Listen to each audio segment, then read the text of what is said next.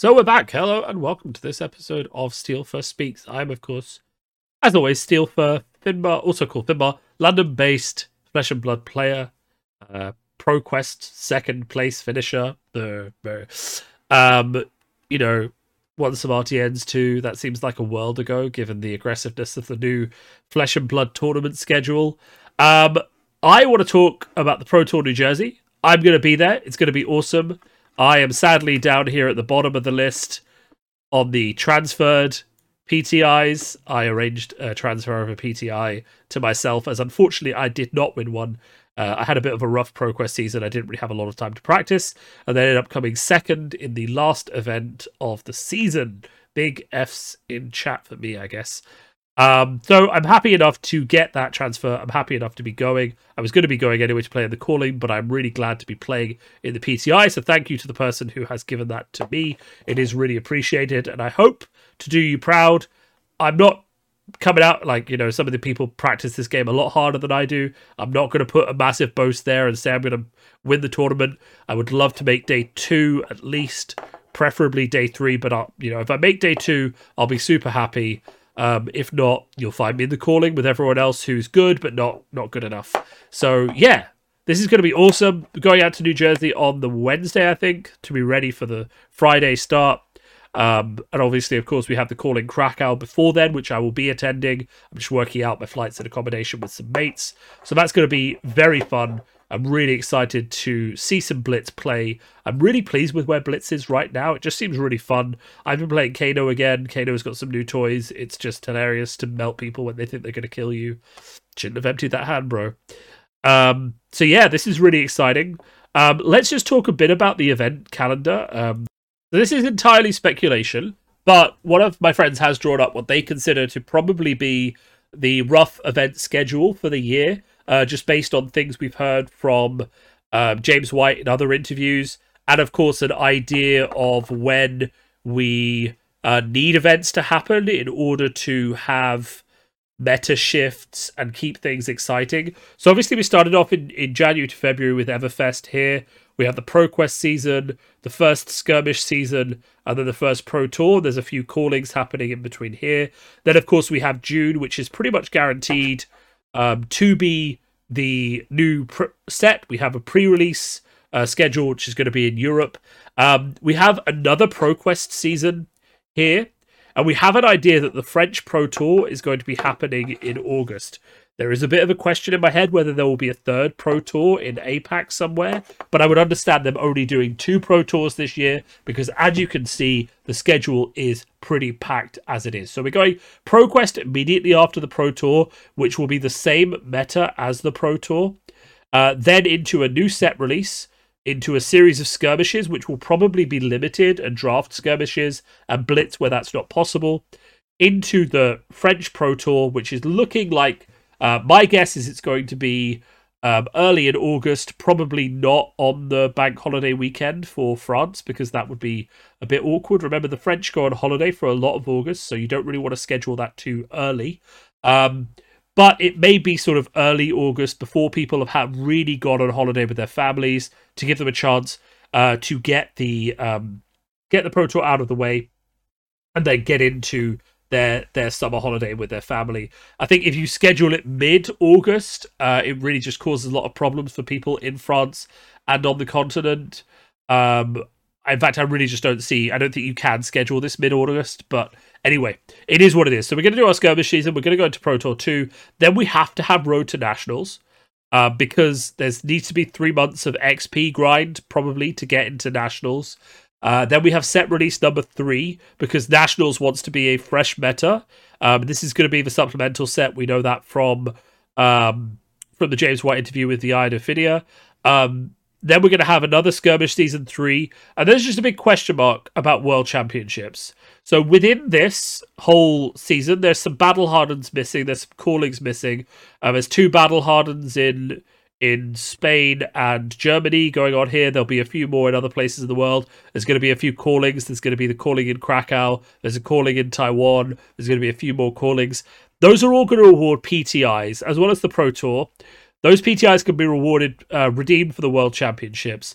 The speculation is that some point between December and January 2023, we're going to have a big World Championship event, probably in America, because that's where the largest player base concentrated is at the moment, probably in somewhere like Las Vegas. Um, and all the PTIs from Nats, Road to uh, Pro Tours, Callings, Battle Hardens will be redeemable for this World Championships event. There will probably also at this point be an ELO in- invitation because there will have been a few ELO rated events happening. So maybe this will be our first ELO invitation. I really hope there is not an XP invitation for this as well, though I imagine there could be. But if there is, I really hope that it's a limited number from each country rather than an overall XP um, sort of thing. I kind of need them to disincentivize online grinding. I think only XP earned from events run within your country should be eligible um, for the World Championships, and I also think that only the top, the top like 20 players from your country should get an invite um, on 90 day and lifetime maybe rather than the top 100 they really need to do something about the xp grind um, and if they use xp for any tournaments again they need to keep that in mind so this is a rough idea of the schedule with a few other things put in mind um, this is really just to balance like set releases keeping things fresh for big events like nationals worlds keeping things fresh uh, for skirmishes and the pro tours um, and really giving people a lot of options to have a lot of fun. It does feel kind of weird that this ProQuest meta is happening in the same meta as the Pro Tour 1, um, when really it would be so much better if this was happening afterwards.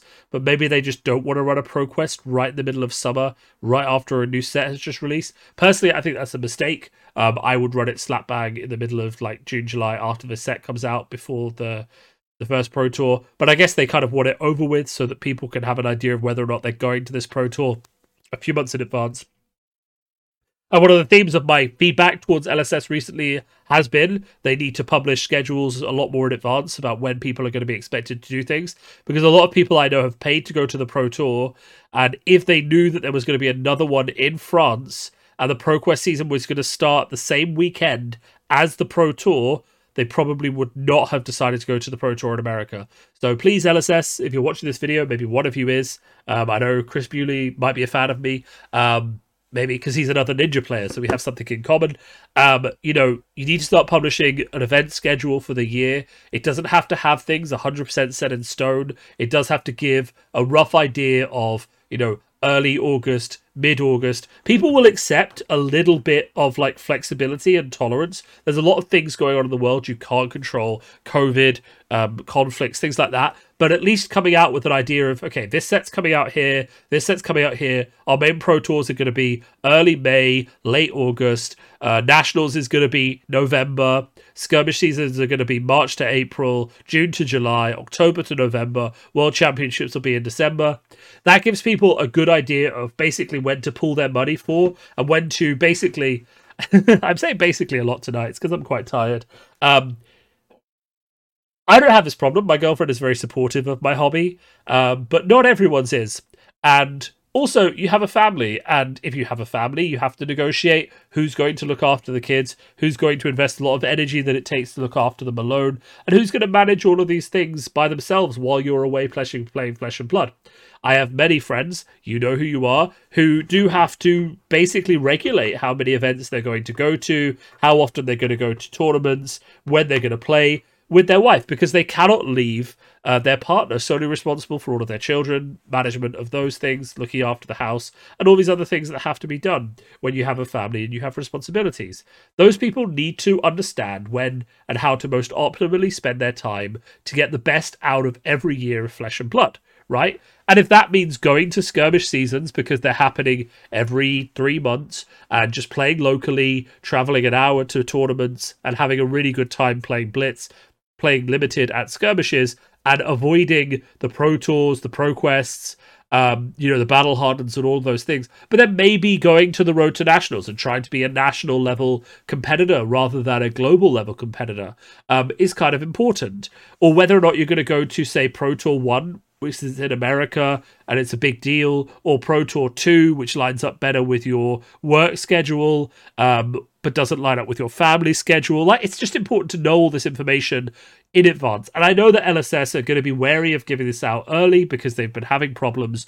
But realistically, this is what we're going to need next year is just a rough event schedule calendar so that people can decide when there are this many events going on. I know plenty of people who are like, I wouldn't have paid the entry for that. I wouldn't have traveled to this. I wouldn't have, um, you know, used my parents to babysit the kids that weekend if I had known that this other tournament was happening in a month's time. I'd much prefer to be playing that format in this way I need these events to be announced more in advance. And I had a similar thing. I would have gone to the battle hardened and skirmish in Leeds, but three weeks before my company was planning an away trip to Scotland, and they said, okay, we can organise it any of these three weekends in Scotland. Does anyone have any clashes, or will we just organise it on the first weekend? Everyone's a free. I said, okay, cool. No clashes. Let's organise it on the 17th, 18th of March. And then two weeks later, um, maybe I'm getting the timings wrong. I think it was maybe two months ago they were asking those questions, and then a month, a week, a couple of weeks later, Fab comes out and says, "Oh, there's this really huge tournament on that weekend." My company would have had zero problem changing the weekend that we were doing our. So I'm, I'm assuming a lot, but because we hadn't even started scheduling it yet, if I had said, "Look, I'm, I'm away that weekend. There's a huge card game tournament on," my company is really supportive of my card gaming. My boss watched the stream of UK Nationals, um, specifically to watch my games and chime into the commentary. If I'm going to the Pro Tour, when I get back, they will be like, How did you do? If I do well, they'll be like, That's amazing. They'll be really supportive. If I had said, I have a really big card tournament I need to go to because I need to get into this tournament, I need to get a, an invite, they would have been like, Okay, that's cool. We'll just do it the next weekend maybe. Uh, but I could have at least had that conversation um, because there really wasn't that much in between us scheduling it one way or another. Um, so you know, that's my point. Fab just kind of needs to give a bit more information. So we do have our ProQuest Season 2 coming up. It is worth noting that Gem is now allowing you to assign heroes and reminding you if you haven't assigned heroes. This is just to smooth out uh, the collection of hero data and the Living Legends leaderboard. We're going to talk about the Living Legends leaderboard in a second. Um, also, just, you know, we have the announcements for the ProQuest Season 2. Some of what is contained in here is a little bit disappointing. Again, I had hoped that the ProQuest Season 2 would be here. Um, so I'd hoped we get new set in June, ProQuest Season 2 here with the new set, and then run into the Pro Tour with this new set meta after being tested in the ProQuest.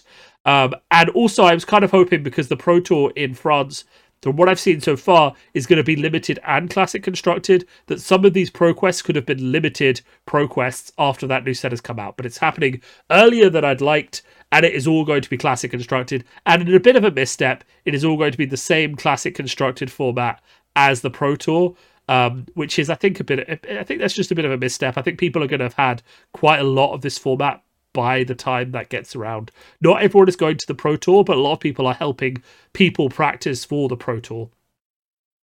So these emails went out today, so your local event should have an idea of whether or not they sh- they can um, host one. Uh, they should have got an email today. I know my local store didn't. Um, F's chat, but a store local to me will have, just not my local local store. Uh, the prizes is one random drop gold foil card, um, and one Dragon Shield OP display. So the top eight will get a special set of limited edition sleeves, which is kind of cool. Uh, though, given that everyone was getting a cold foil hero um, for making the top eight in the last, it does feel like a bit of a step down to get some limited edition sleeves.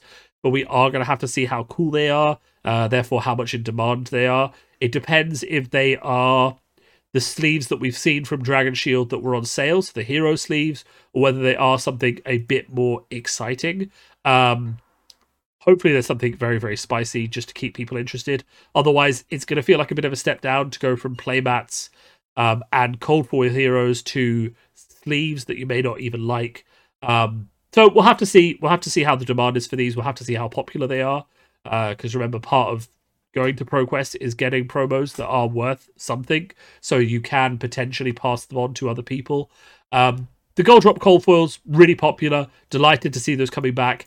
Um, it is a bit frustrating looking at this price structure that these really are all or nothing events. And that's fine if your ProQuest is like 16 people. But if your ProQuest is like 70 people or 80 has been seen in like somewhere like the Netherlands, having one prize for the top player, having some sleeves for everyone else, and having one invite uh, is really kind of a miss. Um, so, you know, it does feel a bit. I don't know. There should be some sort of in, in my opinion, right, if you're running at this stage, if you're running a 60 person plus Pro Tour, there should be two invites, right? You've made it to the finals ahead of 58 other people, and you lose out on the invite to a Pro Tour by like this much. I feel like that is just not good enough at this stage of the game. Because remember, I say that all of these new games should be reasonably inclusive at the start. Um, you should set out with an idea of how many people you want to invite. So the event size is 500 people. Okay, cool. So we need to get 500 people to the Pro Tour every single time we are doing a Pro Tour. And when the game's reasonably sized, you start off by saying, okay, loads of people can come. And then as the game grows more, you have to tighten up those criteria. Less and less people get invites, but you still keep that number of people that you're aiming for. I would have happily seen, and this may sound a bit harsh to people who got invited that way, 50 less people qualify from the 100 XP whatever, and an extra two people invited from the bigger ProQuests, right? Because one of the things we're going to see here is if we we do a bit of a bit of work on this, and let's actually do a bit of work on this. So let's actually do a bit of work on this. Let's get data. Uh, data, get data from web. Just one second. Let me bring up that page again because I need to need to copy it. Yep. Get data from web. Okay.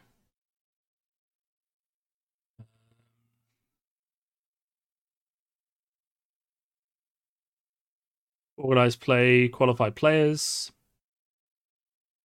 This should work. Um, I'm just basically going to look to grab the table and count the number of entries. I could do it manually, but I'm kind of lazy. Um, all right, a few minutes later, not that many actually, to be honest. Excel is very friendly. Um, and you've just had a bit of a free Excel tutorial if you didn't know how to do this already. Uh, and all that data has been pulled out into lovely, lovely sheets. Uh, if anyone's worried about me having their name, I will delete this after I finish recording this video. But if we look at all of these, we have the first place finishes from the ProQuest. Uh, we have the XP finishes. We have the pass downs from ProQuest. And we have the transfers. Now, if we look at this, I'm trying to remember exactly how many ProQuests were played. You can also see who's got that really elusive four-digit um, four-digit uh, Fab number, which is from, of course, the early days of Fab. Um, we can see that there are 180, sorry, 250 first place qualifiers, 180 people qualifying from XP, 118 pass downs, seven transfers for a total of 455 people invited to the tournament. Now I know for a fact because I've seen the messenger best mention it. There are a oh, sorry, that's Discord. Uh, there are a few people who are missing from this list. So this number will go up slightly. We also probably haven't seen all the people who are going to transfer, who have actually. We've seen seven so far. Um, I suspect as the event gets a bit closer, there will be a lot more redeems of PTIs for people who start to worry about missing out the first Pro Tour ever. This may also not be their target size for Pro Tours for every Pro Tour. Uh, this might just be their target size for the pro- first Pro Tour because they obviously want a huge first Pro Tour with a huge uh, calling as well alongside it. I wouldn't be surprised if we see 1,500 people at both combined events in New Jersey, and it's going to be amazing. It is worth noting, of course, that you know 250 first place qualifiers there were only 18 pass downs. It is quite interesting to wonder how many um, of these were burnt so like how many went to people who didn't and just won't go. I know the last pro quest i went to where i came second uh, the person who came first um, knew he well, didn't know he couldn't get a visa until he dug, into it a bit more later that day, and now he, he can't, and that's fine. Um, you know, he had the right to try and figure it out. But I know that that invite is burned. It will be also very interesting to see how many others get burned just from people who won because they wanted a gold foil because they wanted to win a um, win a ProQuest for the fame and everything that comes with, but obviously didn't want to come, or how many people thought that this ProQuest invitation was transferable or sellable, uh, which of course it wasn't. Sad face if you if you thought you were going to do that, um, and therefore got it and then realized they couldn't do anything with it. It also wondering just what happened to the other twenty people on the XP list. Maybe they were already invited. Um, through the ProQuest wins, but I would have thought there'd be a bit more overlap on that front. Uh, but I mean, we can reasonably quickly sort of see that there are people already overlapped on that list. So if we just do, let's just put these two together and let's just see how much overlap we've got.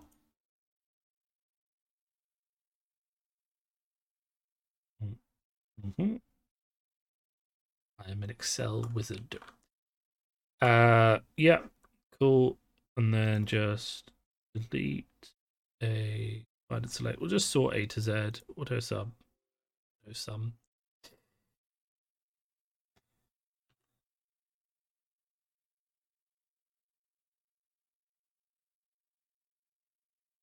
Interesting. All right, so let's just play a really quick game. I suspect this number is going to be quite high. Um, just counting duplicates. One, two, three, four, five. Um, six, seven, uh, eight, nine. Okay, so it's only actually 20 overlap, which is actually pretty good. Um, so that's 20 invites that are burned just straight away because the person has two invites, uh, which is a bit of a flaw of combining the XP system with the ProQuest system. Um, it feels very, very bad, I would say. If you came second in an event to one of these people who also qualified on the XP list, then that in- invite was lost, um, did not pass down to you. Um, but obviously, you know, it is a bit tricky as well. Because, um, you know, there's no way to approve the XP list before the ProQuests are happening. Uh, but I mean, LSS could have obviously just kept a record of everyone who qualified on XP and then just made sure that if they got a first place finish, just passed down the invite to the second place at that tournament. It doesn't look like they've done that, but that would have been quite nice to see because what we're talking about here is essentially people not getting not getting into the Pro Tour, who probably would have tried quite hard to get into the Pro Tour, um, played an event, came second, and then just not getting in, but losing out to someone who is already qualified through other means. I'm not saying it's on the players either, because if you were on this list of 100 uh, people on the XP list, then you know how much of a grind it was staying on that list. I know quite a few people who were hovering around the 90s to 97s and had to go to multiple armories a day just to get that XP going. So I'm not I'm not putting any blame on you guys. Um, I would happily take a ProQuest win, even if I was trying to get in on XP, because that would just guarantee that I get in. I mean, I can stop the grind, and if I then get in on XP as well, that's not my problem. But maybe it would have been nice to see some sort of acknowledgement of that. Maybe the people who came in on the XP list didn't then get to qualify on the first place list. And as LSS has a record of who these people are, you'd be very, very easy to go into the system, find out the event they won, and pass down that prize to the second place. Um, and send them a nice email saying, hey, you got invited to the ProQuest. That sounds really nice to me. But that is obviously not what happened. And that's kind of okay. Um, but, you know, we'll kind of see how they do it better next time. This is, of course, the first the first time uh, that they've done a pro tour. I think there's a lot of chances for improval improvement with this system. Um, I think ELO invites instead of XP invites are one of the ways that system will eventually improve. But for now, we have what we have. Um, yeah, it is worth noting as well. I just want to talk briefly about um, about Living Legend, and it is just worth acknowledging that after Bravo's or Starvo's recent win um, at the uh, pro the at the calling in Indianapolis. He is is now on 814 points. Uh, there are two battle hardens coming up, uh, which are worth 30 points each. There is, of course, um, another calling happening in Taiwan. Um, it does not look like Starvo will get um, Living Legend before the Pro Tour. But if he wins the Pro Tour or any number of the Pro Quests after the Pro Tour, it is very likely that he will be Living Legend before the next set comes out. So it will be very interesting to see how LSS handle this because obviously you have a hero that's gone from release to um, Living Legend, pretty much going to be the fastest ever, hopefully, in the game. It kind of shows that his design was a bit imbalanced because he won so consistently, so many tournaments right from release, even you know, people tweaked the deck and then he just started winning, which is a bit bad. Um, and even overtaking other previously quite oppressive heroes like Chane and Briar to just race towards Living Legend. And it's part of two sort of discussions. The first discussion is there's a lot more tournaments being played, which means that there's a lot more opportunities to earn Living Legend points. Uh, but aside from that, of course, um, is also just the power of Bravo and how consistently he wins um, tournaments, which means that he's just constantly shooting up in Living Legend. But I do think it is an indication of a problem potentially with the Living Legend system in terms of as the number of events that are being held grows, the number of Living Legend points you're going to get are going to grow as well. So, you know, you have to deal with that problem. But also, there is also just the problem of heroes not being tested enough and then coming straight off the bat with, um, you know, with this really powerful um, you know, with this really powerful uh, gameplay strategy that basically means that they win quite a lot because they weren't really balanced properly. I personally feel like Bravo wasn't particularly balanced properly. Um, designed fun, but I feel like fun design in Flesh and Blood, when it's very, very tightly tuned at this stage, um, is a bit of a risk. Um, just you know, just in terms of you have to test these ideas first. They can't just be fun. I'm not saying don't make heroes fun, um, especially when it's going to a class that has quite a deep card pool already. Because we've seen three, uh, we've seen two sets with Guardian in, as versus some classes that haven't even had two sets yet.